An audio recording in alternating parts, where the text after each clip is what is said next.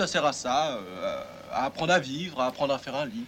Bonjour et bienvenue à tous et surtout bonne année Bonne année Bonne année Ah voilà, ça fait plaisir de vous retrouver après ces fêtes passées. Alors vous avez beaucoup de chance parce que l'émission aurait pu ne jamais avoir lieu puisque nous avons eu pléthore de problèmes techniques aujourd'hui avec euh, notre studio d'enregistrement et on ne sait finalement pas euh, ce qui était vraiment le, le- le problème mais euh, à force d'avoir changé huit fois d'ordinateur eh bien nous sommes en mesure euh, de vous présenter cette émission. Il y avait des gremlins dans le Mac. Eh eh ben voilà, eh ben c'était peut-être tout simplement ça. Donc on vient de vous expliquer finalement de façon tout à fait euh, indirecte euh, quel va être le sujet de cette émission. Alors pas que Gremlins. Aujourd'hui, nous avons choisi pour commencer l'année doucement. Puisque euh, l'année 2023 sera euh, certainement pénible, euh, de. Ça commence Ben oui, bien. bien sûr, Comme toutes les autres, en fait. comme toutes les autres. Ça ressemble énormément. Euh, de choisir chacun un film que vous aviez qualifié, chers amis, de euh, feel good movies, hein, comme Ouais. disent nos, nos amis anglo-saxons. Euh, alors. Voilà, en fait, pas besoin d'en dire beaucoup plus. Euh, chacun a choisi son petit film et euh, eh bien les autres l'ont regardé, évidemment. Et c'est de ça dont nous allons parler aujourd'hui.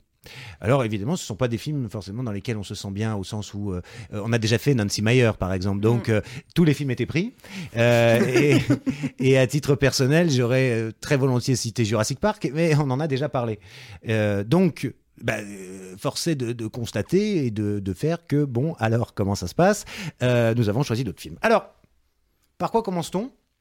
Euh, Déjà, on va donner la liste. On verra bien Oui. comment on les traite. Alors, Alénis, qu'est-ce que vous aviez choisi? Alors moi j'ai choisi un film de mon adolescence dont le titre est Good Morning England qui est réalisé par Richard Curtis et tu tu nous, nous rappelais euh, Nancy Myers mais en fait Richard Curtis c'est aussi le réalisateur de Love Actually et Quatre mariages et un enterrement. Donc on reste dans cette mouvance de comédie romantique, sympathique, rythmée, drôle, etc. Eh oui, tout ça, quoi. Voilà. C'est c'est comment il s'appelle le rocker là qui a une voix un peu comme ça? Eddie Mitchell? Non, celui qui parle de musique. Ah, euh, Ah, Philippe Manœuvre Philippe Manœuvre. Excessive Illustration Alors, c'est un disque sorti en 1994 Je finis super mal, en fait. Ah, il y a quelque chose. Je sais pas pourquoi je me suis lancé. La posture est excellente. Il manque juste les lunettes euh, fumées, quoi. Enfin, les lunettes de soleil, oui. Ah, Donc, euh, donc Bernard voilà Madoff. pour, euh, voilà pour mon choix. ah oui, pardon. On, on est dans le thème du rock, hein, cela dit. Bah, Oui. Bien sûr, voilà. Et, Absolument. et toi, Louis, quel, quel film as-tu choisi? Alors, un film sorti. Euh, Moi, j'ai choisi... Alors, j'ai mis du temps à trouver. Et euh, je pense qu'en fait, les évidences sont parfois les choses les plus difficiles à, remettre en lumière. Et en fait, j'ai un, un film qui m'est venu que je regardais souvent à Noël quand j'étais gosse, c'était Gremlins. Et en fait, je me suis souvenu que je préférais un autre film à Gremlins. C'est sa suite, en fait, euh, Gremlins 2, la nouvelle génération, réalisé par Joe Dante, qui avait réalisé également le premier en 1990. Et euh, je l'ai choisi parce que c'est vraiment un film que j'aime beaucoup, qui m'a suivi en fait euh, depuis que je suis tout petit, mais pas pour les mêmes raisons. C'est-à-dire que ce qui fait que je l'aime beaucoup aujourd'hui, c'est pas forcément exactement les raisons qui, euh, qui faisaient que je l'aimais bien quand j'étais gosse. Et euh, c'est aussi une suite euh, assez entre guillemets méconnue. Alors il y a encore beaucoup de gens qui savent pas forcément que Gremlins a eu une suite. Et surtout c'est une suite souvent moyennement appréciée, qui est moins appréciée que le premier. Donc voilà, j'avais envie de- d'en parler et tout simplement parce que bah, comme euh, le titre de l'émission l'indique, c'est un film euh, que, que je me sens bien dedans. Voilà. Et pourquoi ses parents, euh, au réalisateur, ils l'ont pas appelé Al? Eh? Je l'ai pas. Al dente tu lui as même offert la chute. Bien sûr. Grazie un mille. monstre à l'Ennis. Alors moi, qu'est-ce que j'ai choisi? Merde, je me suis pas noté justement. Euh, alors moi, j'avais choisi le premier film réalisé par Agnès Jaoui, donc Le goût des autres, sorti en 1901. En 2000. En 2000 pile? Bah, c'est ce que j'ai noté. Oui. Il est sorti le 9,99 décembre 1999. Voilà, donc c'est pour ça, selon les, les plateformes, ça peut, ça peut changer d'un d'un millénaire. Euh, non mais oui, alors euh, bon, euh, Jaoui, euh, évidemment co-scénarisé avec Bakri, et surtout donc sa première réalisation, elle en a fait plein d'autres après, hein, euh, tous très bien d'ailleurs, et bon, on verra, film bien sûr dramatique, mais quand même, à que je Mm. me sens bien dedans aussi. Mm. Alors, eh bien, à brûle pour point, euh, sans coup fait rire et euh, assaut et à gambade. C'est la deuxième fois que tu m'introduis euh, comme À brûle pour point? Oui, je crois. C'était quoi le. la- la- je crois que la, le- la dernière émission, c'était quoi? Ah non, je te dis à le- tout seigneur, tout honneur. Ah voilà, tout seigneur, tout Ah, honneur. La prochaine fois, ce sera exclusivement en locution latine. voilà. Donc, qui bene amat, bene castigat. Euh, alors, pourquoi donc ce film sur le rock'n'roll? Alors pourquoi donc ce film sur le rock'n'roll? Eh bien écoutez, c'est euh, déjà pour vous en parler un peu, pour le pitcher un peu. Euh, c'est l'histoire d'un jeune homme, Karl, qui est envoyé par sa mère sur un bateau avec euh, que des, presque que des messieurs euh, qui font de la radio, parce qu'il s'est fait virer de son lycée. Et Karl, il ne connaît pas son père, et donc il va un peu trouver dans tous ces, ces messieurs une figure fraternelle, voire paternelle, et ça va lui faire du bien. Et, euh, et donc voilà, il va leur arriver plein d'aventures, des histoires d'amour, des histoires de désamour, euh, des histoires contre le gouvernement euh, anglais qui cherche par tous les moyens à les faire chuter. Et c'est très Chuter drôle. d'ailleurs. Chuter? Je vois, je sais pas. Non, ça marche pas Bah oui, parce qu'ils veulent que c'est une, une émission radio pirate. je veux Oui, dire. Hein. allez en gros, faire, chute euh, tais-toi quoi. Voilà, va chuter. Ah oui, Oui, bon. Oui. C'est du latin Oui, aussi ça C'est du oui, c'est- Ça vient de- troisième déclinaison. Et donc, euh, donc voilà pour, euh, pour la petite histoire. Et moi, c'est un, un film que j'ai découvert quand j'étais, euh, quand je suis arrivée au lycée et que j'ai dû regarder approximativement de, de ma seconde à ma terminale, peut-être entre une à deux fois par mois toute l'année. Ah oui. Pas mal. Donc je l'ai vu pas mal de fois, on va dire. J'avais ça et j'avais le Roméo et Juliette de Zeffirelli que je, je crois que c'est Zeffirelli que Mm. je regardais entre Non, c'est. Baz Luhrmann. Et donc, euh, donc voilà, c'est un, un film euh, qui me plaît beaucoup, que je n'avais pas revu depuis longtemps, là, pour le coup, et euh, dont les punchlines me font toujours euh, beaucoup rire. Alors, je- moi, je le regarde en VF parce que j'ai eu l'habitude de le regarder en VF depuis que je suis, toute- enfin, depuis que je suis ado, du coup.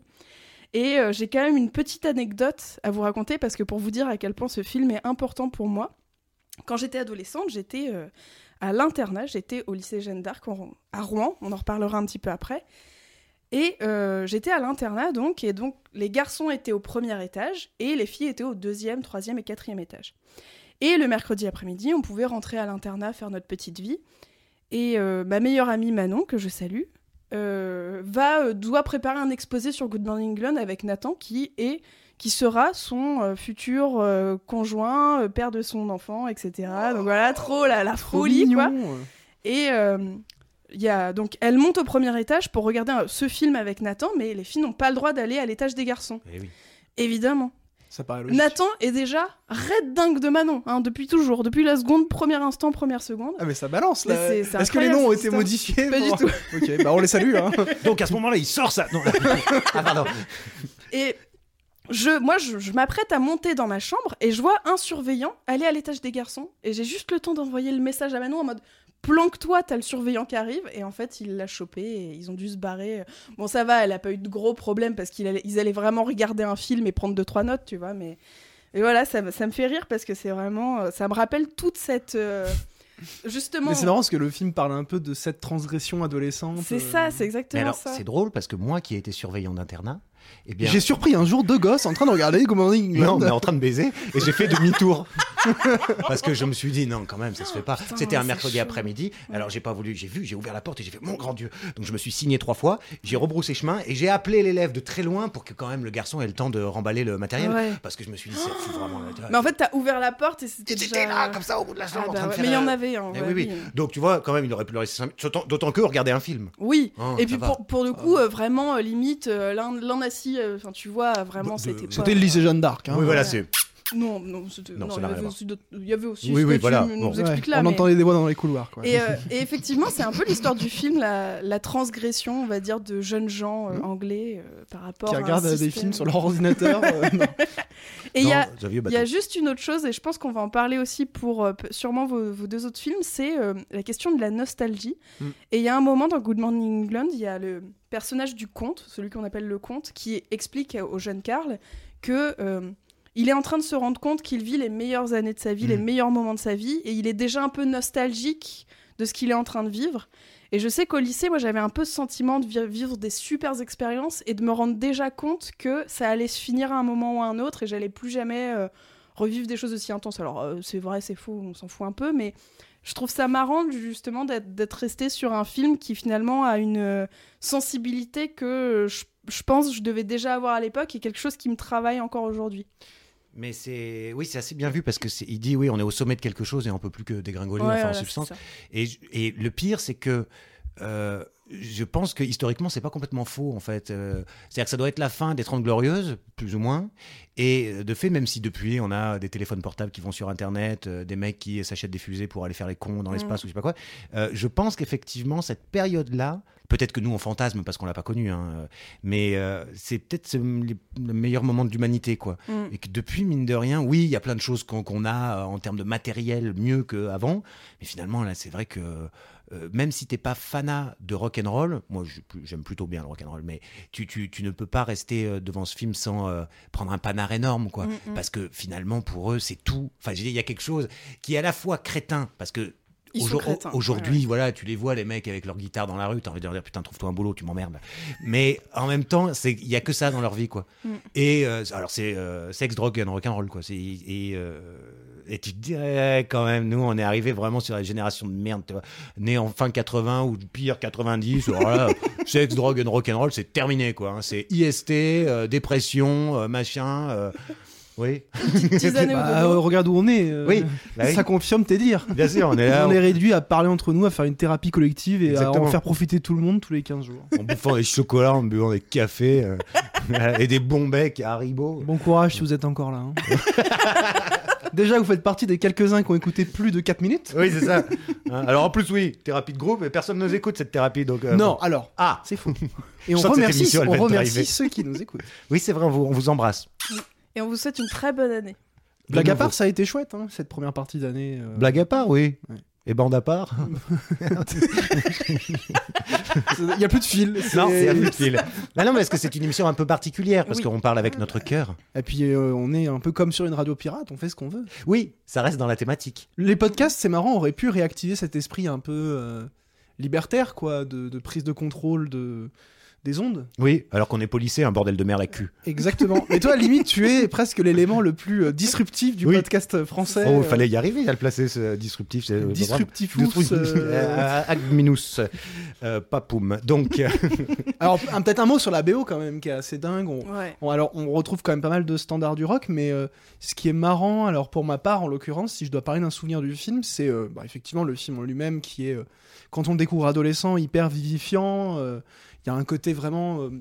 Une espèce d'énergie débordante en fait qui contamine euh, le spectateur parce qu'on est complètement pris dans, dans cette histoire, dans ce décor très coloré, les costumes, euh, le rythme, même le montage en fait, Mhm. qui est Oui. parfois assez clipesque et quand on, on passe est ado, rapidement euh, d'une d'une petite histoire à une voilà, autre. euh, exactement.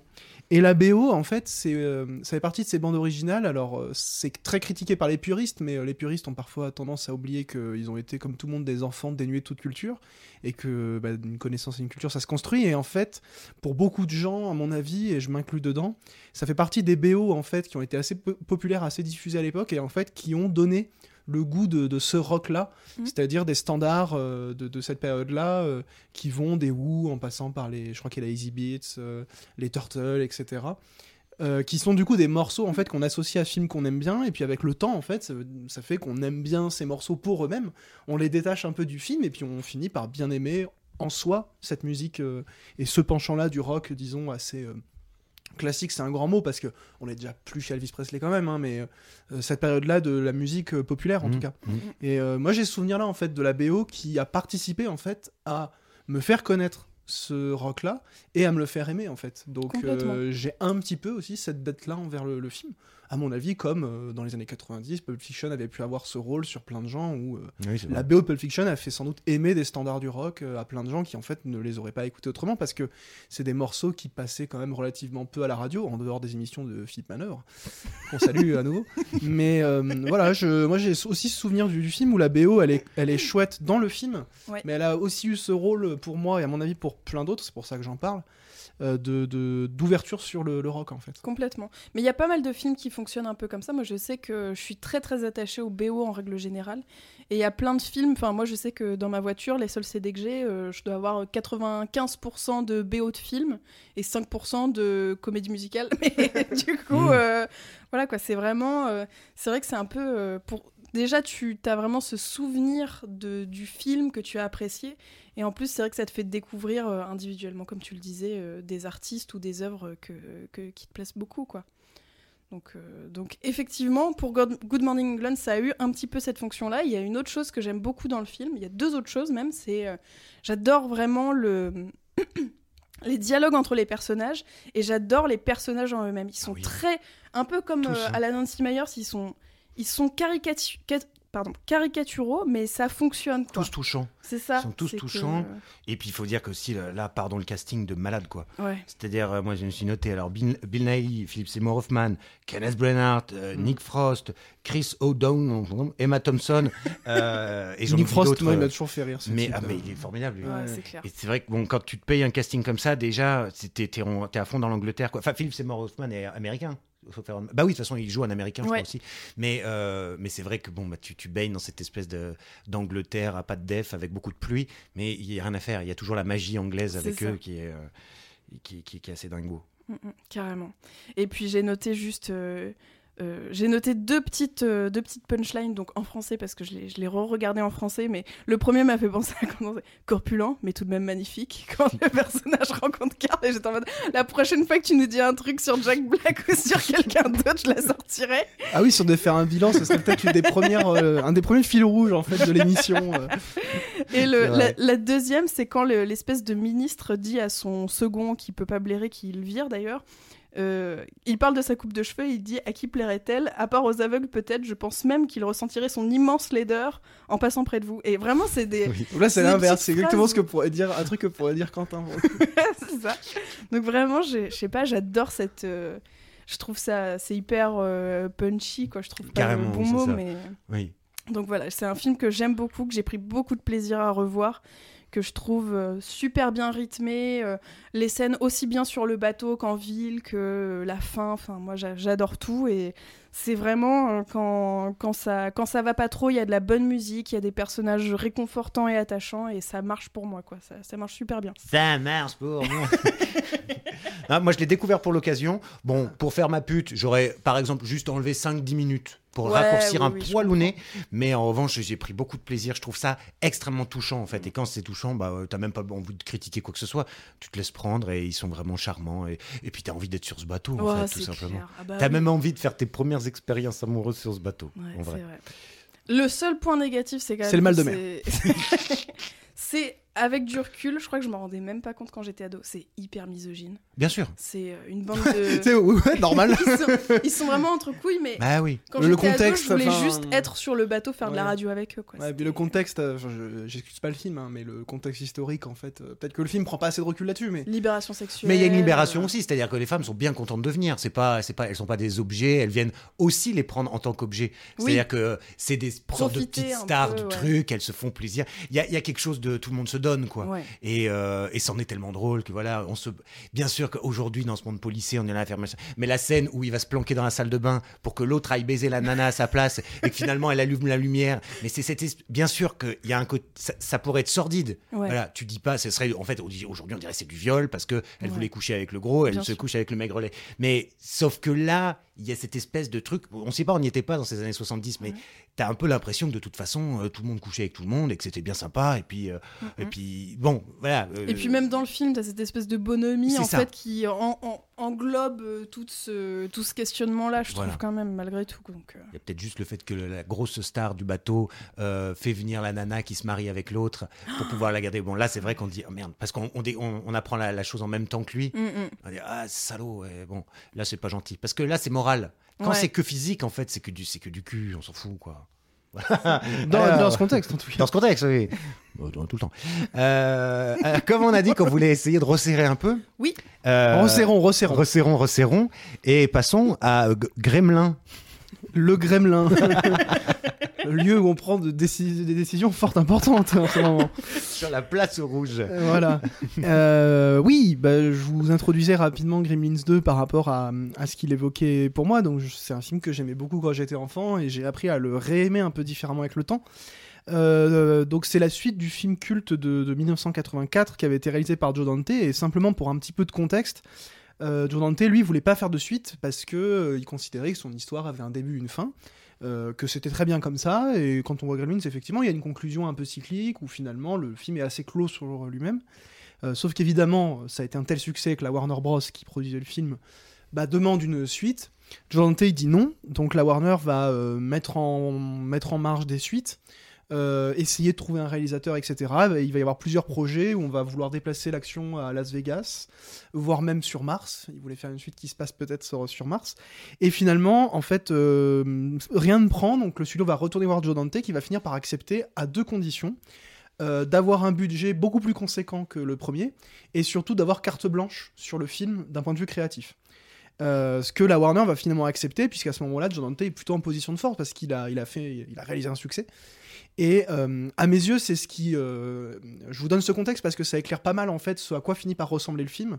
Quand on s'intéresse un peu à Joe Dante, on voit que c'est quelqu'un de très cinéphile, qui aime beaucoup le cinéma, qui connaît très bien le cinéma, et qui en fait a toujours adoré le patchwork. Mm. Un de ses premiers films, enfin un de ses premiers, disons, euh, gros travail cinéphilique, c'était un montage en fait hyper long, qui était un peu un working progress parce qu'il l'alimentait régulièrement de plein d'extraits de films qu'il avait collés ensemble pour en fait raconter une espèce de pseudo-histoire qui était plus une espèce d'odyssée d'images issues de plein de films et des films qu'il aimait, donc beaucoup des films de monstres, euh, type Les monstres attaquent la ville par exemple, qui était un vieux film des années 50 avec des fourmis géantes qui mm. attaquaient une ville, etc.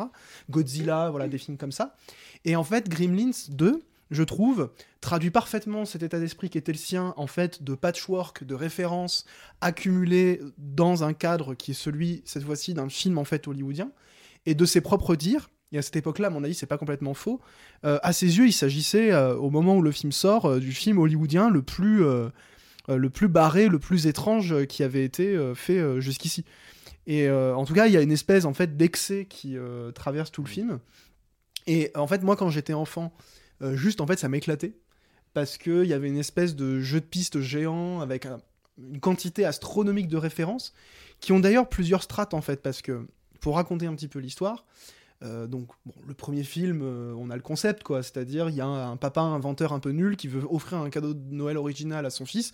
Il lui offre une petite créature qu'on appelle un mogwai, qui est une créature inconnue, qui découvre dans une boutique. Il lui offre. Il y a que deux consignes qui est données par le vendeur c'est ne pas mouiller la créature et ne pas lui donner à manger après minuit. Bon, évidemment, assez rapidement, le mogwai, qui est appelé Gizmo, va être mouillé. On se rend compte quand on le mouille, il se multiplie en plein de petits mogwai. Et il y a un des mogwai qui est un peu plus maléfique que les autres, qui va décider de couper le réveil de Billy, l'enfant à qui on offre ce euh, gizmo. Et euh, quand il mange après minuit, il se transforme en énorme cocon dégueulasse, qui en fait eux-mêmes donnent naissance à des gremlins, qui sont donc la version un peu reptile, euh, mm. méchante, dégueulasse, mm. de ces petites créatures toutes poilues, toutes mignonnes à la base. Donc ça, c'est le concept de base. Et après, ils vont tout détruire dans la ville, c'est complètement anarchique. Le premier film était déjà un film assez loufoque, etc., notamment avec cette grande scène de cinéma à la fin où tous les Gremlins sont au cinéma en train de regarder Blanche-Neige, ils sont fans de Blanche-Neige et on fait exploser le cinéma pour s'en débarrasser. Enfin, c'est un film assez fou. Et donc, dans la suite, en fait, on a le même concept, euh, sauf que cette fois-ci, euh, Billy retrouve Gizmo euh, dans un, des étages en fait du grand immeuble new-yorkais dans lequel il travaille. Gizmo qui est enfermé dans une espèce de labo de recherche chimique un mm. peu, bah, un peu grotesque en fait dans un tel lieu, qui est géré par deux jumeaux qui font penser aux deux, deux jumeaux de, au Pays des Merveilles quasiment. Mm. Et euh, du coup, en fait, il va le retrouver, donc forcément, il va être mouillé, forcément, ils vont manger après minuit. Donc, il y a plein de gremlins qui se retrouvent cette fois-ci non plus dans une petite bourgade américaine, mais dans un grand immeuble américain complètement absurde, parce qu'en fait, chaque étage, c'est une espèce de de monde à part entière où on a un plateau de télé, euh, enfin un étage de studio de télé dans lequel il y a plein de décors différents, on a un laboratoire, on a des bureaux, et en fait, ça devient un Des immense terrain de jeu. Euh, il y, a de tout, quoi. Il y a tout, en fait. Il y a même un cinéma, à un moment donné, euh, avec une scène, euh, pour ma part, assez mémorable. Je pense une, des premières, une des premières fois où on brise le quatrième mur sous mes yeux. Et on voit Hulk Hogan. Et on voit Hulk Hogan. Qui nous, qui, nous, qui nous parle. Hulk Hogan me parle, j'écoute en fait. Enfin, je veux dire, c'était mon prophète à moi. Et, et en fait, quand j'étais petit, ça m'éclatait. Euh, parce qu'il y avait un côté voilà euh, complètement jouissif quoi. C'est les Gremlins ils cassent tout et en plus là cette fois-ci il y a des Gremlins euh, Batman il y a des Gremlins qui ont un peu des personnalités plus appuyées. Il y a un Gremlins féminin qui bon, est assez grotesque mais quand on est enfant ça nous fait rire parce que quand on est enfant on est grossier. Et il y a une espèce de jeu comme ça de piste en fait qui s'engage où quand on est enfant on essaye de repérer ce qu'on connaît. Et en fait, en grandissant, ce qui m'a beaucoup intéressé, c'est que quand on regarde un peu l'évolution du cinéma américain, on se rend compte que c'est peut-être un des seuls films qui a à ce point réussi en fait le patchwork et euh, ce travail un petit peu alors le moment prout prout, il en faut toujours un. Euh, c'était Ah, c'était pas avant Non, jusque-là, je résume le film, ça va. Le, le côté un peu postmoderne que, que, que Oui, prend le cinéma en fait américain après ça, c'est-à-dire à beaucoup fonctionner en référence et en auto-référence, et en fait à un peu toujours travailler le même, les mêmes images, les mêmes mythes, etc. Et en fait, ce qui est drôle, c'est que John Dante, il le fait de manière parodique et de manière euh, explicitement euh, provocatrice, parce que en fait, il fait ça pour se moquer des suites, pour se moquer du toujours plus du cinéma américain. Et en fait, il y a un côté autodestructeur qui est génial, parce qu'en même temps, c'est un vrai film, quoi. Je veux dire. euh, C'est très Euh, jusqu'au boutiste. et en fait, c'est même, moi, j'irais même jusqu'à dire que c'est quasiment radical. Enfin, il y a des gags qui, qui sont un peu dans la tendance des y a-t-il un pilote dans l'avion, c'est-à-dire vraiment, euh, euh, disons, euh, second degré, un peu brisage de quatrième mur, c'est-à-dire en fait, on se met à parler directement au spectateur. Et euh, dans le cadre du cinéma hollywoodien, etc., je trouve ça assez dingue qu'en 90, ce soit à ce point abouti. Et surtout qu'à mes yeux, ça n'a jamais été dépassé. Et pour moi, par exemple, si je devais donner un- une perspective, ce serait une version réussie parce que hyper fertile et en plus hyper drôle, qui se prend pas trop au sérieux d'un film comme Ready Player One de Spielberg, qui en fait fait un peu la même chose mais de manière hyper sérieuse premier degré. Et où là, je trouve ça juste en fait euh, d'une lourdeur folle et où surtout on se dit en fait il n'y a pas de réinvention. Mm. Là, il- il- il- en fait, j'ai l'impression que ce que fait Dante, c'est essayer d'imaginer ce que ça peut être d'être inventif avec une matière déjà préexistante et donc qui a priori priverait d'imagination parce qu'en fait tout existe déjà c'est que Mhm. des références déjà existantes c'est la suite d'un film dont on connaît le concept et pour lui le concept est épuisé Mm. et en fait il va dire bah en fait on va juste tout exploser on va pousser tous les potards au maximum donc premièrement ce serait impossible de refaire une suite parce qu'en fait ça on, a- on est déjà allé au bout du truc Ouais, c'est ça. et en plus, c'est juste mais l'éc- l'éclatate quoi. Enfin, tu sens que quand il fait le film, juste il s'éclate en fait, et il fait un peu n'importe quoi. Ouais. Euh, et je note juste pour terminer euh, la présence de euh, ce cher euh, et adoré Christopher Lee, qui pour moi synthétise bien le truc parce qu'il joue un rôle de scientifique un peu méchant qu'on pourrait voir dans d'autres films, et en même temps, bah tout à coup, juste sa présence, ça devient le Dracula de Ouais. la Hammer, etc. Complètement. J'adore cette manière dont Dante travaille en fait la matière de l'histoire du cinéma populaire Mm. en en faisant un truc où juste en fait on y va pour s'amuser. Et c'est pour ça que je l'ai choisi comme feel good movie, c'est que pour moi c'est une grande cour de récréation mais qui en même temps parle du cinéma américain, parle de ses dérives et, et à mes yeux un des seuls films. En tout cas, c'est le premier qui me vient en tête euh, quand je dois trouver un exemple de film américain qui a complètement conscientisé ce que le cinéma américain est en train de devenir et qui, sans cynisme, a compris que le seul moyen de le sauver, c'était peut-être de s'amuser avec ce cynisme Mm, mm. pour le détourner. Et en fait, il y a un truc assez subversif là-dedans que je trouve en fait juste jouissif parce qu'en plus, c'est pas du tout un travail intellectuel, c'est un pur travail d'amusement. Ouais, créatif, ouais, c'est c'est très créatif, c'est très. euh, Et en fait, ça plaît aux enfants parce qu'on s'amuse et ça plaît aux, intellos de merde comme moi parce qu'on y voit en plus une espèce de réflexion. et T'as de- 300, ouais, c'est ça. T'as Ah t'as oui. 300 références par minute, Oui, c'est euh, c'est hyper drôle. Euh. Ouais, ouais, je suis assez d'accord. En plus, par rapport à ce qu'on a dit sur Jurassic Park et Jurassic World précédemment, Ouais, en termes de suite. là, ouais, au moins, c'est aussi chouette de voir un réalisateur dire Ok, je fais une suite, mais il y aura rien d'autre après, quoi. C'est vraiment, euh, je mets tout à fond, et puis, euh, et puis, et puis voilà. Et qu'il le fait à fond, c'est cool aussi, parce que même euh, qu'on l'aime ou qu'on l'aime pas, ce film, effectivement. Euh, au moins, il, il essaye pas de tirer sur la corde de euh, ah bah il y aura peut-être un petit message caché à la fin Mhm. pour faire encore autre chose. Non, c'est bon quoi, on a tout fait. euh, ça, je sais plus combien de temps il dure, 1h40 je crois. Ouais, 1h50. il, il- il- je crois qu'il dure quasiment la même la durée exacte du premier. Je crois que c'est Ouais. 1h42, quelque chose comme ça. Ça. Euh. Donc euh, voilà, je, je mets tout ce que j'ai à mettre. Dans en plus cette grande tour hyper Ouais, bizarre, qui fait très penser à celle de capitaliste. Trump un peu. ouais, euh, c'est Il y a un personnage qui d'ailleurs est assez directement, celui qui détient la tour, Ouais, c'est assez directement une référence à Trump qui à cette époque-là a été le grand mania, de- Mhm. le grand capitaliste américain qui a des tours, des casinos, des entreprises, tu en voilà. Et qui se fait écraser par en fait les Gremlins qui incarnent une espèce de force primitive du chaos quoi. C'est juste des, c'est juste l'anarchie. En fait, eux, ils ont pas d'autre ambition que de s'amuser en fait quelque part. Et s'amuser, ça veut dire tout casser en fait. Ouais. Il y a un truc un peu comme ça de, c'est de la subversion pour de la subversion. Eux, ils Mhm. viennent, ils cassent tout. Et il y a ce fameux Gremlin Saint-Elo au milieu euh, qui a le même euh, euh, pull à col roulé que, que, que euh, Foucault. Enfin, Oui. moi je le vois un peu comme un espèce de. C'est un peu Foucault quoi. Et il- me fait trop rire ce Gremlins là. Le panoptique dans la prison. Euh, oui, oui, oui. Non, mais c'est vrai. Alors ça, c'est rigolo. oui, Il mais- parle de scopique plus ou moins. Ah oui, ouais. C'est peut-être le moment où j'ai accéléré aussi parce que j'ai dû un peu accélérer le, le- le film. Je suis désolé. Alors, déjà que c'est hystérique de base, en accéléré, ça doit être. Mais bah, j'ai- disons, j'ai, j'ai- tu vois, j'ai sauté quoi. Ouais. Sauté parce que j'ai, j'ai eu quelques. Alors, je l'avais déjà vu moi, mais il y a très, enfin enfant aussi. Euh, et je sais, je sais pas, ça, ça reste un peu un mystère pour moi. Je pense qu'enfant, j'avais pas dû adorer, mais là, euh, encore moins parce que je me demande euh, une chose, mais je crois dont on avait peut-être déjà parlé. C'est en- finalement à qui c'est, euh, c'est pour qui ce genre de film? Parce oui, que oui, oui, une- pour les enfants, quand même, ouais, euh, sortie de Gizmo. Ils foutent quand même un peu les chocottes, les, les, les gremlins, tu vois. Bah, c'est dégueulasse. d'horreur pour enfants. Ouais, euh, mais ouais. moi je trouve que c'est cradingue euh, parce que le, le reptile ça a cette peau quand même qui est un peu euh, et alors c'est encore pire quand il se transforme en reptile Ah ouais, vegetable là, enfin où on Mm. dirait du Archimboldo là. Moi c'est j'ai c'est- un gros problème avec les maladies de peau. Tout ça ça me fout la gerbe. Donc là j'ai l'impression qu'il a une maladie de peau en plus d'être déjà à la base un truc avec une peau dégueulasse puisque c'est un reptile. Et donc ça fait quand même peur les scènes tu sais où ils se font il se fait écraser dans le broie papier Dans le ça. Et en même temps donc, Comme tout- la scène du micro-ondes du premier. euh, Ah oui, bah où oui, il explose oui. dans un micro-ondes. Mais le premier, moi, par exemple, on me l'avait montré à l'école, euh, enfin, en- Ah oui. au collège, pour collège au cinéma. Ouais, au collège, ouais, OK. Mais Ouais, pour moi, ouais. c'est plus cet âge-là. Mais tu sais, dans les années Mm. 90, euh, bon, moi, j'ai été enfant plutôt dans les années 2000, mais même encore à l'époque, on jouait avec les crados. Nos jeux préférés, c'était souvent des, des jeux avec des petits monstres, en fait. Enfin, Mm. Mm. les enfants, ils ont quand même aussi une fascination pour les petits trucs dégueulasses. C'est vrai, guillemets. Ouais. c'est vrai. Enfin, il y avait aussi l'espèce de gobelin, euh, là, quoi, ouais, une espèce de ça. marionnette qui est euh, représentée, bah, des gobelins qui faisaient penser aux, Mm. aux gremlins, en fait, même. Mm. Donc, je comprends ce que tu veux dire, et en même temps, j'ai quand même l'impression que ça joue assez pile avec ce que les, les jeunes garçons, notamment, parce que c'était plutôt marketé pour les garçons, ce genre de jouet, adoraient, enfin, les trucs crado. Oh bah quoi. les. Les Je dis pas que les filles Mogwai, pouvaient pas jouer avec ça, Non hein, mais, mais- tu vois les petits Mogwai Mhm. euh, c'était plutôt mixte. hein.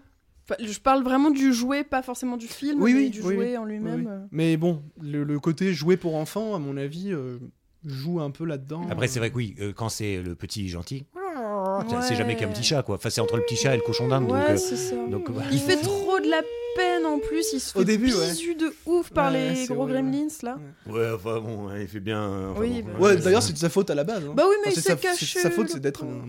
un, un mogwai, en fait. Ouais, Oui, voilà. ça, c'est Oui. le pauvre. Ah oui, c'est quand il va se planquer derrière la Bah grille, là, oui. tout ça. Oui, oui. Ouais. j'ai- j'ai- Oui, on a de la, on a de la sympathie pour Et lui. la marionnette est très. Enfin, la- l'animatronique, qui est un mélange de marionnette d'animatronique comme dans le Ouais. premier en 90, c'est encore plus perfectionné et c'est quand même assez. Et d'effets euh, spéciaux, non?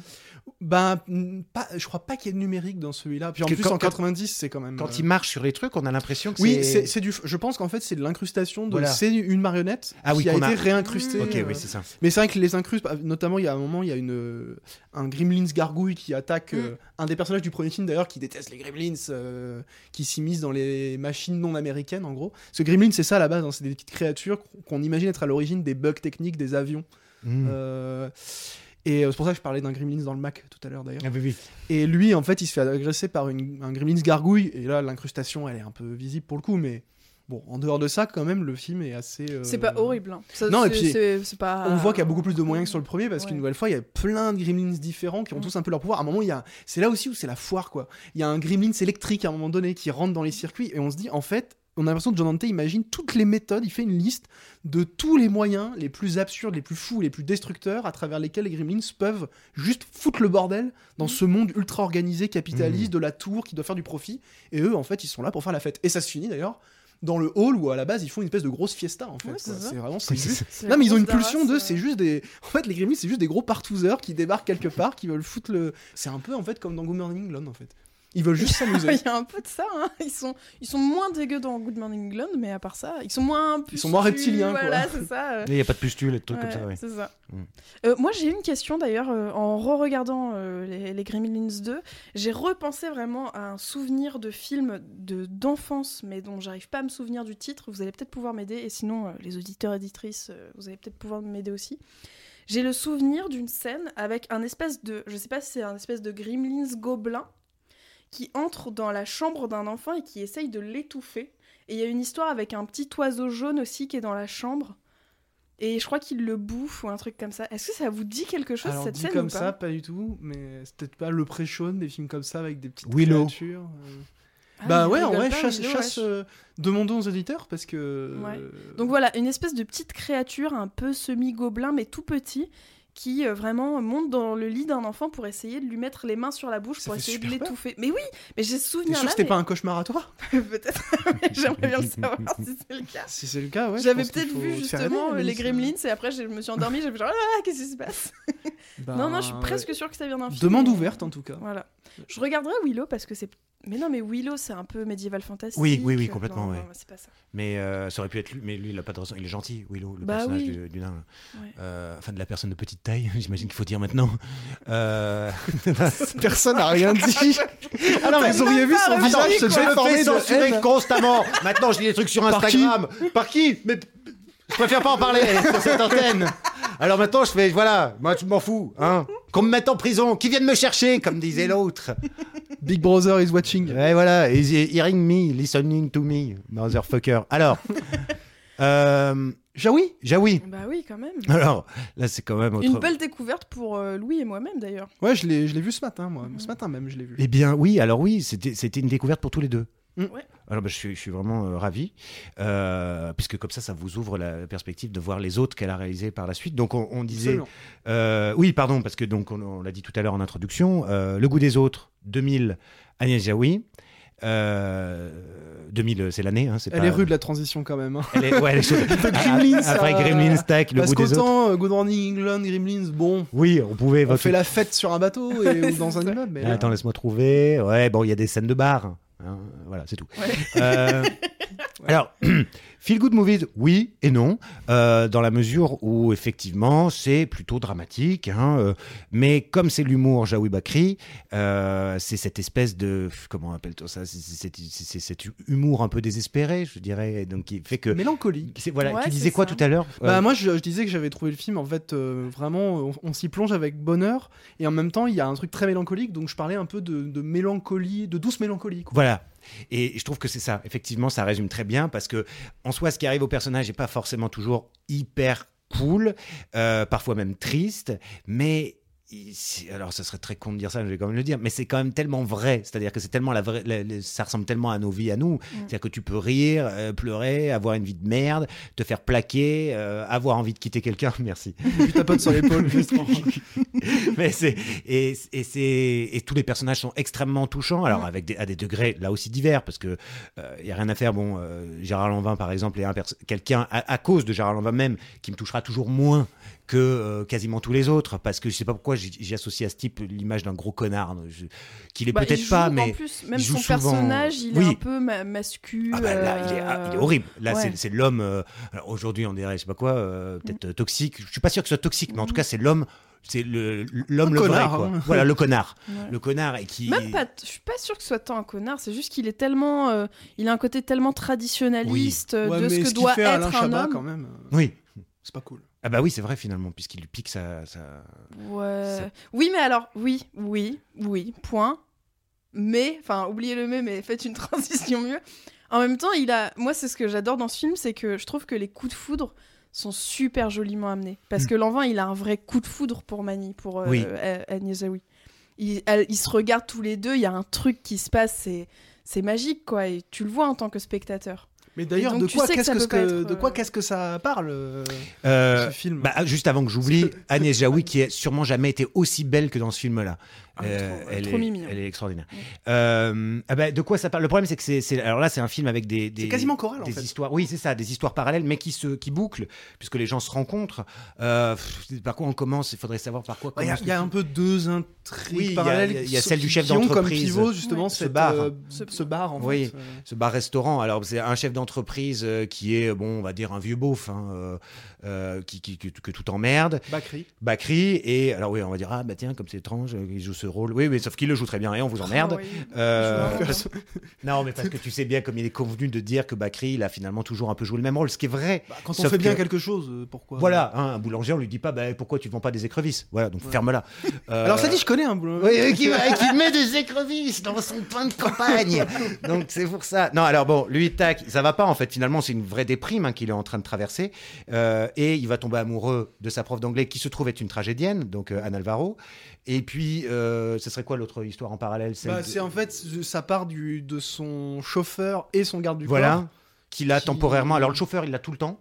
Visiblement, mais le garde du corps, c'est avant la signature d'un gros contrat, il doit être protégé. Mm. Euh, et donc, alors, le garde. Les le- assureurs qui demandent à ce Voilà, qu'un garde c'est du ça. corps- Alors, le chauffeur, le, le- le garde du corps, c'est l'envin, donc balèze, tout ça, très séducteur. D'ailleurs, il fait le compte du nombre de nanas qui, avec qui il a couché euh, dans Mm. sa vie. Il arrive à quelque chose comme 300, 350. Là où il est avec le chauffeur qui est plus timoré, qui est joué admirablement par Chabat, et qui lui arrive quand même, je crois, à quelque chose comme 50, donc c'est pas déshonorant. Hein, euh, Belle perf. Ouais, ouais, ouais. et, euh, mais bon, alors lui, qui vraiment euh, a, en termes de, de capacité de séduction et de compréhension de, de, la chose, a l'air d'avoir plutôt 14 ans euh, que 35. Et donc lui est un peu tristoun. En fait, il, se fait, il se fait tromper allègrement par sa copine qui est aux États-Unis, mais il pense que non. Enfin, bon. Euh, tous ces personnages sont un peu, sont un peu tristes. Il y a la femme du chef d'entreprise qui est très con, mais en même temps tellement touchante parce Ouais. qu'elle Elle est, gent- Elle est gentille. ouais, Et qui est persuadée d'avoir du goût en décoration. Ouais, Et là, ça, ça, c'est un truc très humour. euh, Enfin, l'humour du, enfin, le film développe beaucoup cet humour-là, c'est-à-dire qu'en fait, elle est dans son salon et juste, elle parle de quelqu'un qui a aucun goût pour décorer. Et juste le fait que ce soit filmé dans ce décor-là et qu'on comprenne que ce soit son salon, c'est drôle. Et il n'y a pas besoin de l'appuyer, quoi. Non. Ouais, c'est C'est-à-dire que le plan fixe lui-même porte en lui un décalage la entre le dialogue et le décor C'est qui est assez drôle. C'est- C'est terrible, c'est Mm, terrible. Et après, voilà, ce que c'est assez triste, c'est assez cruel par moments. Ce qui est assez balèze, et je crois que Jaoui euh, là-dessus et Bakri réussissent bien, c'est qu'ils ont euh, non seulement une forme d'autodérision évidente, mais euh, ils savent d'où ils viennent, et je crois qu'ils sont capables quand même de critiquer le, monde dont ils viennent, parce que on va pas se mentir, Jaoui Bakri, c'est un duo qui est connu depuis le théâtre. Donc ce sont des gens du théâtre et du théâtre subventionné, en particulier, sauf erreur de ma part. Euh, et les gens de ce milieu-là, alors qu'on connaît euh, plus ou moins, que moi je connais bien, peuvent être quand même Plus, moins que plus. de, de parfaits salopards. Enfin, plus- des, plus des que gens extrêmement. euh, c'est, c'est- c'est- voilà, c'est des gens refermés sur eux-mêmes et euh, les artistes en général, c'est un peu chiant, faut pas se mentir. hein. Euh, c'est-à-dire qu'ils oublient un peu qu'il y a un vrai monde et que des gens, il y a des gens qui travaillent dans des trucs qui sont moins marrants qu'eux. Euh, et là, ils sont infects en fait. Et c'est tout le, il y a une- énormément une grande partie du film qui montre comment on se fout de la gueule de Bakri Mm. parce que c'est facile. Parce qu'il est con, mais parce qu'il est con aussi, parce qu'il n'est pas de ce milieu, donc il comprend Ouais. pas les refs. Tout le moment où ils essaient de lui, fa- de lui faire croire que Ibsen, que euh, Ouais, Strindberg, drôle, que c'est c'est hyper ouais. marrant. euh, parce qu'effectivement, il est lourd, il fait des blagues de cul, il est, il est ridicule, il n'est pas à sa place. Ouais. Néanmoins, Bah, à la il, est, fin, il est moins cynique qu'eux, en fait. Et oui, c'est alors, pour ça que tu t'attaches à il est la- beaucoup moins cynique, et c'est exactement ça. Il est beauf, mais c'est pas un. il est très maladroit. Au début, Oui. il est plutôt montré comme un connard. Enfin, il est très sec avec Oui. ses collaborateurs. Assez désagréable, en fait. Mm. Mais il a pour lui, au niveau du scénario et de la manière dont le personnage est construit, de ne pas justement être cynique et en fait, au fond, de ne pas prendre les gens de haut par principe. Mm. C'est juste qu'il est hyper rustre, en fait. Oui, c'est ça. Ce que le film, enfin, ce que sous-entend le film, c'est qu'il vaut mieux être un rustre qu'un qu'un sombre connard euh, qui a conscience de l'être, en fait. Ouais, c'est ça. Et moyennant quoi d'ailleurs, euh, pour le coup, c'est peut-être l'histoire qui finit le mieux. Euh, Enfin, il y a Alain Chabat qui rentre dans un petit orchestre et qui arrive enfin à jouer correctement de la flûte traversière parce qu'il doit jouer juste deux notes. le plan final. Hein. Donc, ouais, ouais. Non, mais ça, c'est hyper chouette d'avoir fini là-dessus. La musique est cool. Euh, bah oui, c'est quoi C'est euh, Edith Piaf, non? C'est non, rien Oui, de rien, c'est- ça qui joue Piaf, en- ouais, sur, un petit... ouais, sur un orchestre d'harmonie. et, et Bakri, qui finalement, on comprend, euh, va, quitté sa femme et euh, bah, il va se passer quelque chose avec cette tragédienne contre toute attente, puisque c'est elle qui se trouve à l'attendre et qui va sourire à la fin. euh, elle, cherche, elle cherche dans le public après la représentation de sa pièce de je sais plus quoi, d'Ibsen, je crois justement. Ouais. Et elle sourit qu'au moment où enfin elle le voit. Alors là, il y a quelque chose de magique parce qu'on dit bah, finalement t- tout, tout est possible. Parce que tout est possible en Mm. vrai euh, dans la vie. Ça, c'est une chose qui, qui, qui est, qui est réelle. Et, et, et qu'il a, il a retrouvé de sa noblesse ce personnage. Et no- notamment quand il l'envoie chier en fin de compte et qu'il lui dit tu- Vous pensiez vraiment que j'ai acheté cette peinture ou que je lui ai fait faire ça Pour vous pour impressionner. vous impressionner. ouais. Ça vous a pas traversé l'idée une seconde que je puisse tout simplement aimer cette peinture Et l'autre, elle part la queue entre les jambes parce que là, comme elle n'est pas idiote, elle est mortifiée. Bien sûr qu'elle a été une salope en fait de croire ça. Bah oui. Et, et c'est hyper abaissant pour lui, c'est hyper humiliant. Donc c'est hyper dur en fait toutes les situations entre ces personnages, mais euh, je sais pas, ça fait quand même que c'est un film qu'on peut voir et revoir. Euh, je sais pas trop dans quel but, si c'est pour se faire du mal ou se faire du bien ou les Bah, deux. non, parce qu'au final, le, ce, qui, ce qui, pour moi, justifie. genre, je suis un prof, donc je justifie la pertinence de ton propos. non, mais pour moi, ce qui fait qu'effectivement, Feel Good Movie, ok, c'est que le, le film, en, en fait, amène quand même au fur et à mesure l'idée que euh, ces barrières-là peuvent tomber, ou en tout cas se réduire, parce qu'une des qualités du film, c'est de ne pas verser non plus dans le. La fin est plutôt ouverte, c'est-à-dire qu'en fait, on, quitte quand même les personnages sur un non-accord des émotions. C'est-à-dire que elle, aux dernières nouvelles, elle ne l'aime pas. Mais elle s'est ah, d'un point de vue amoureux, mais elle s'est ouverte à quelque chose. Et c'est un peu l'idée du film en fait, c'est qu'il y a des rapprochements qui sont possibles, qui sont pas simples et qui vont pas, euh, qui versent pas tout, tout de suite dans le mélodrame ou dans le téléfilm où en fait à la fin tout le monde est amoureux. Mm. Mais simplement, il y a des rapprochements possibles. Simplement en fait quand on se met à écouter, à s'intéresser à l'autre en fait, parce que lui c'est ce qu'il fait, c'est-à-dire qu'il est rustre etc. Et en fait il va au théâtre et il y a une scène assez euh, clé et en même temps qui est voilà très euh, euh, enfin c'était très euh, pas grossier mais Oui, c'est- appuyé quoi. très appuyé ce qui se joue, c'est-à-dire qu'en fait elle déclame euh, Bérénice, euh, enfin elle joue Bérénice de, de Racine, et en fait euh, sa manière de déclamer, lui ça le touche de manière primitive. En fait c'est vraiment, genre, il comprend pas la, spécialement la pièce, c'est un truc primitif de, il trouve ça beau en fait. Et ça le touche, bah, comme en fait une œuvre d'art devrait toucher, et comme d'ailleurs Racine peut toucher n'importe qui, parce qu'on peut trouver tout à coup à l'intérieur quelque chose de beau. Alors qu'il y en a qui veulent nous faire croire qu'il faut tout comprendre, etc., et que c'est beau que si on a compris tout le contexte, etc. Donc là, il a une approche hyper primitive de l'œuvre, et en fait, il va s'intéresser à elle, il va tomber amoureux petit à petit. Je pense même pas qu'au début ce soit un coup de foudre Mmh. d'elle, en fait. Bah, C'est qu'elle le- elle dégage un truc qui le fascine, Oui, en oui, fait, oui, et il finit par vraiment tomber amoureux. Mm. Et en fait, lui, il va aller vers elle. C'est-à-dire qu'en fait, donc c'est de la drague aussi, il y a une certaine lourdeur, mais il va s'ouvrir à son monde à elle. Mm. Il va essayer de faire des efforts sur le- les codes, etc. Il va s'intéresser, il va faire l'effort d'aller lui dire j'ai aimé ce que vous avez fait, j'aime pas le théâtre. Alors, il est maladroit, j'aime pas le théâtre, mais ça, j'ai bien aimé. Mm. Et alors que en retour, eux euh, ne vont jamais vers lui. Mm. Oui. Et c'est pour ça que je trouve que le film peut être touchant et rentrer dans cette catégorie, c'est que c'est quand même l'histoire de, de, de, de, de gens qui comprennent en fait euh, un petit peu mieux l'altérité. C'est une histoire d'altérité qui eh ben, se réduit à mesure que le film avance et en plus il a le mérite de voilà de pas être trop trop euh, à la fin euh, disons euh, euh, lourdingue Oui. Ouais, sur sa conclusion il y a un truc Oui. assez ouvert même si euh, Et puis tous- les personnages. le oui, bien mais- sûr. Et, et puis tous les personnages évoluent pas de la même façon. C'est-à-dire que le copain d'Anne Alvaro, donc euh, Vladimir Yordanov, euh, qu'on a perdu d'ailleurs cette année, je crois, ou l'année dernière, je sais plus, qui est, qui est. Enfin bref, j'adore cet acteur, qui lui finalement reste un peu un salopard jusqu'au bout, Mm. parce que euh, lorsqu'à la fin, elle lui demande s'il vient, si euh, donc Bakri, parce que je me souviens plus du nom du personnage, c'est pas Cassar, c'est Ca- Castella. Castella. Est-ce qu'il va venir à la pièce? Il dit Oh, de toute façon, on va pas se le, se le cogner tout le temps maintenant. Alors qu'il a bien profité Oui. de, du De fait qu'il est, il est client, allé. Voilà, il est allé, enfin son son mec est allé peindre la devanture de Mm. l'usine. On imagine que ça a fait un gros contrat. Et lui, par exemple, pour le coup, est un peu un salopard. C'est-à-dire qu'il reste vraiment dans son milieu. S'il peut prendre l'argent des riches, hein, parce qu'évidemment, on a beau être cultivé artiste, on n'a pas d'argent. Mm. Donc, euh, il faut prendre l'argent des plus riches pour pouvoir continuer à s'amuser un petit peu quand même. euh, parce que lui, on sait pas trop ce qu'il fait quand même. Il est l'agent de son mec. Euh, Est-ce que c'est de ça qu'il vit? Est-ce il, qu'il est, il est là, galeriste il est là quoi Ouais, voilà. Il est là, ouais. C'est encore un de ces, euh, un de ces types qui, euh, vois, Oui, vrai intermédiaires qu'il qui a pas de- trop de un parasite. Voilà. Euh, Mais non, mais on sait pas trop si c'est un. Ça a pas l'air d'être le metteur en scène, Non. donc on sait pas trop. Est-ce que c'est l'ag- un agent Est-ce que c'est euh, juste un. Oui, un, pote euh, Un- peut-être oui. qui gravite autour. ouais, C'est ça. Ouais. Ouais, moi, il y a autre chose aussi qui m'a beaucoup plu dans ce film. Là où euh, dans euh, Good Morning England, ça me parlait de quelque chose que je vivais quand j'étais au lycée. Là, j'ai découvert qu'en fait, il y a plusieurs plans qui sont filmés à Rouen. Et donc, le lycée Jeanne d'Arc était à Rouen. Et donc, notamment, quand on voit le- la devanture du théâtre des deux rives, bah, moi, j'ai plein de. Enfin, ouais, j'ai des souvenirs. En plus, pour le côté, ça marche trop bien, c'est un truc de fou. Mais j'étais en, en terminale avec des, une classe théâtre. et donc, bah, je les accompagnais au théâtre. Et donc, bah, le théâtre des deux rives, et puis j'avais des, des copains dans la rue qui remontaient. Donc, vraiment, il y a des scènes aussi où juste moi, les lieux m'ont beaucoup touchée parce que j'ai revu euh, les parcs euh, de la cathédrale de l'hôtel de ville, des lieux où j'étais quasiment tous les jours. Donc, euh, et en plus, avec cette problématique de, en fait, il y a des gens qui sont déjà dans un milieu un peu artistique par euh, leurs parents ou leurs trucs comme ça. Il y en a qui te prennent un peu toujours de haut, tu vois, qui sont Mhm. toujours un peu, qui se sentent toujours un peu meilleurs que tout le monde. Et puis, euh, il y a les gens plus rustres ou qui viennent d'un milieu plus classique, on va dire plus modeste, et qui peuvent être intéressés soit par des personnes, soit par la culture en elle-même. Et tu as toujours un peu. Bah, ce, ce- ces deux mondes quoi qui ont du mal quand même à s'en- à s'entremêler donc euh, donc moi en plus euh, pour le coup je pensais pas que ça me provoquerait ça mais ça m'a aussi provoqué la nostalgie de cette époque euh, grâce à ces lieux tu vois que j'ai revus et que j'étais en mode du coup c'est un peu enfin c'est un peu j'ai profité du film mais aussi j'étais en mode alors ils doivent être où là dans Rouen à peu Mmh. près? C'est comme quand il y a un tout film à Lyon, tu vois. Moi, je suis toujours fou quand il y a un film qui se passe à Ah, Lyon. j'ai vu Alice et le maire au cinéma et tout Ah le oui. monde était Oh, c'est vers Jean-Christophe là, tu reconnais là Oh putain.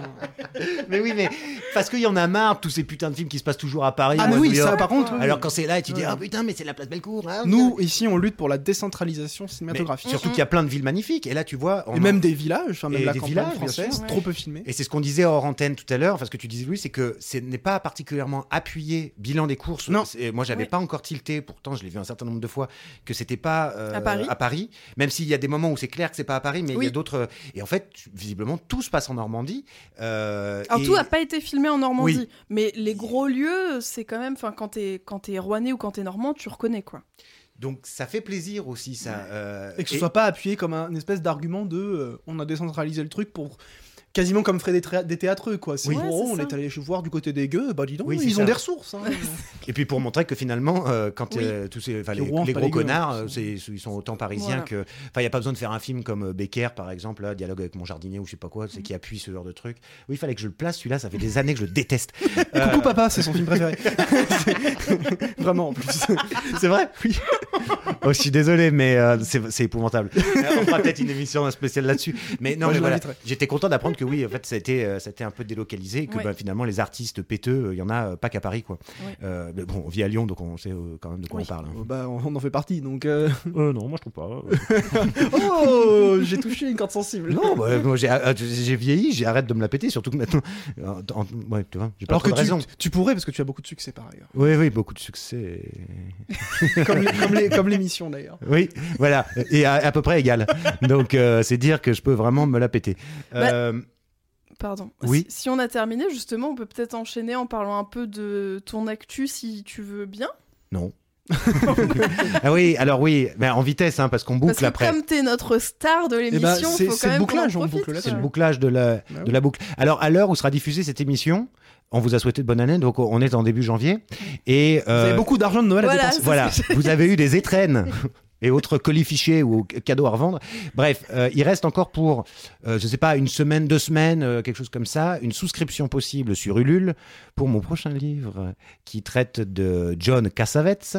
Alors évidemment, le livre, une fois sorti, il sera dans aucune librairie, mais je veux dire, vous pourrez le commander dans toutes les librairies. Dans les bonnes librairies. Dans les bonnes librairies, comme on dit. Les bonnes crèmeries. Mais en revanche, vous, vous avez la possibilité de pouvoir le précommander. Et sur Ulule, c'est toujours mieux parce que bah, vous le commandez en fait directement à l'éditeur, donc il n'y a pas de perte de vous voyez, hein, les, les libraires qui prennent un pourcentage, etc. Et surtout, il y a plein de versions différentes du livre qui vous sont proposées. Bon, mais ça, ça sera vrai encore euh, après. Et, mais aussi, quand on commande sur Ulule, il y a des goodies. Donc on peut Vous avoir. avez des badges avec la tête de Quentin. Non, mais avec la tête ou de Gina Roland ou de Cassavetes. Ça c'est stylé. Donc franchement, ils sont classieux et des très jolis marque-pages parce qu'il fait aussi des super marque-pages. Alors voilà, c'est pas des goodies de l'enfer de qui tue, mais euh, je veux dire, moi je suis toujours Vous très avez une content. figurine euh, Euh. taille 1, échelle 1 de John Cassavetes en train de diriger ses acteurs. On a fait faire ça en, marbre. Euh, donc euh, les frais de port sont un peu élevés parce que ça fait 7 kilos en revanche chaque, euh, chaque figurine. Mais bon, voilà. C'est un livre, en tout cas je peux dire une chose, c'est que il est hyper beau. Donc c'est un, un livre qu'il n'y a même pas tant, tant trop beaucoup de textes à lire. Et il y a surtout beaucoup de très beaux photogrammes parce que tous, tous sont extraits des films. Et voilà, Jean-François Genet, mon éditeur, a fait un travail remarquable là-dessus. Donc, donc achetez-le. Et puis tant qu'à faire, achetez la version de luxe qui coûte 45 euros. Euh, mais sinon, il y a des versions moins chères, bien entendu. Et pour la première fois, il y aura même une version audio que votre serviteur, comme dirait Emmanuel Macron, euh, fera euh, Avec quel accent? avec l'accent du midi. Le seul et l'unique. voilà. Merci de- d'avoir fait la réclame. Et ça va être le livre de l'année. On peut déjà le. Ouais, tout à fait. Ça a pris Goncourt, non? Ah, bah, il est passé lui déjà. C'était quoi déjà? Oui, non, mais l'année prochaine. Ah, il y en a. Oui, c'est chaque année. Ah, il y en a encore un Oh, Tous les ans, c'est. Mais c'est encore mon anniversaire il va encore nous fitre un, un Nobel ou je ne sais quoi. Enfin bon. Donc voilà. Eh ben, voilà. euh, Moi, j'ai une toute petite reco. Mais bien sûr. Je, je suis en train de regarder euh, Killing Eve euh, actuellement, qui est une série que j'aime pas trop finalement. Ouais. Voilà, tu vois, je t'en avais- Ouais. C'est pourri, la regardez Non pas. mais pff, ouais, ouais non c'est pas terrible. Mais par contre c'est un peu sur bah non mais faut. Non, mais t'as raison. mais c'est drôle de commencer nos recos comme ça. Mais... Mais justement parce que ça Ah. m'a, c'est un peu la même vibes d'une série que j'aime beaucoup et Ah. qui n'a pas eu la chance d'avoir une suite, mais les premières saisons sont très bien. C'est Utopia. Louis, tu connais, je crois. Bah la série anglaise. Oui. Ah bah oui, oui, oui. Avec une BO de Cristobal Tapian de Verre absolument. euh, On parlait des, des bandes originales. euh, Ouais. bah, c'est une des BO que j'écoute le plus depuis C'est vrai que j'aime beaucoup le, Ouais, la musique incroyable. du générique aussi. Et je me souviens plus tout à fait de l'histoire parce que c'est très c'est mystérieux, très et bordélique. Voilà, c'est ça. Et surtout, c'est très théorie du complot. Il y a des trucs très actuels, un peu flippants sur les vaccins et tout. euh, Bah voilà, bah euh, ouais. C'est sur quel canal? Plus. Très bien.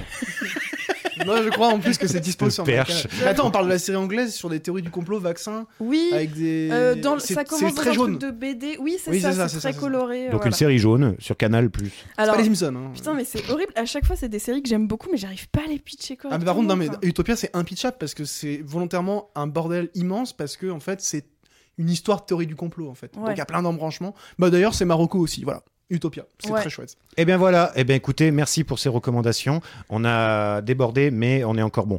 Euh, on vous embrasse chaleureusement sur ce mois de janvier. Enfin, on vous embrasse pas sur le mois de janvier, mais on vous embrasse sur les joues où vous voulez d'ailleurs. On s'en fout. Euh, pour le mois de janvier, on se retrouve très bientôt pour je sais plus quoi. Allez, salut les gars. Salut. Bisous. À bonne année. bientôt, bonne- encore bonne année.